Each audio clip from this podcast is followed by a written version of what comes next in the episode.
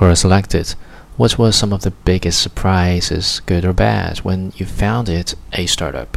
From Nathan Resnick. I remember that holy shit moment in my startup. I was at a gas station in LA filling up my car.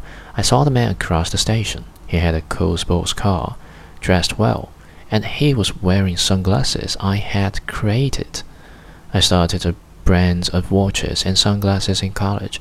We did pretty well, growing to over six figures in revenue in our first year. It was a crazy process. I started my business by Googling how to start a company. I couldn't believe that at this random gas station in LA, someone was actually wearing a product I had created. That was the coolest feeling in the world, and that's what excites me so much about my current company. We enable everyone to feel that cool as we help them manufacture products around the world. Experience it for yourself and start your own company.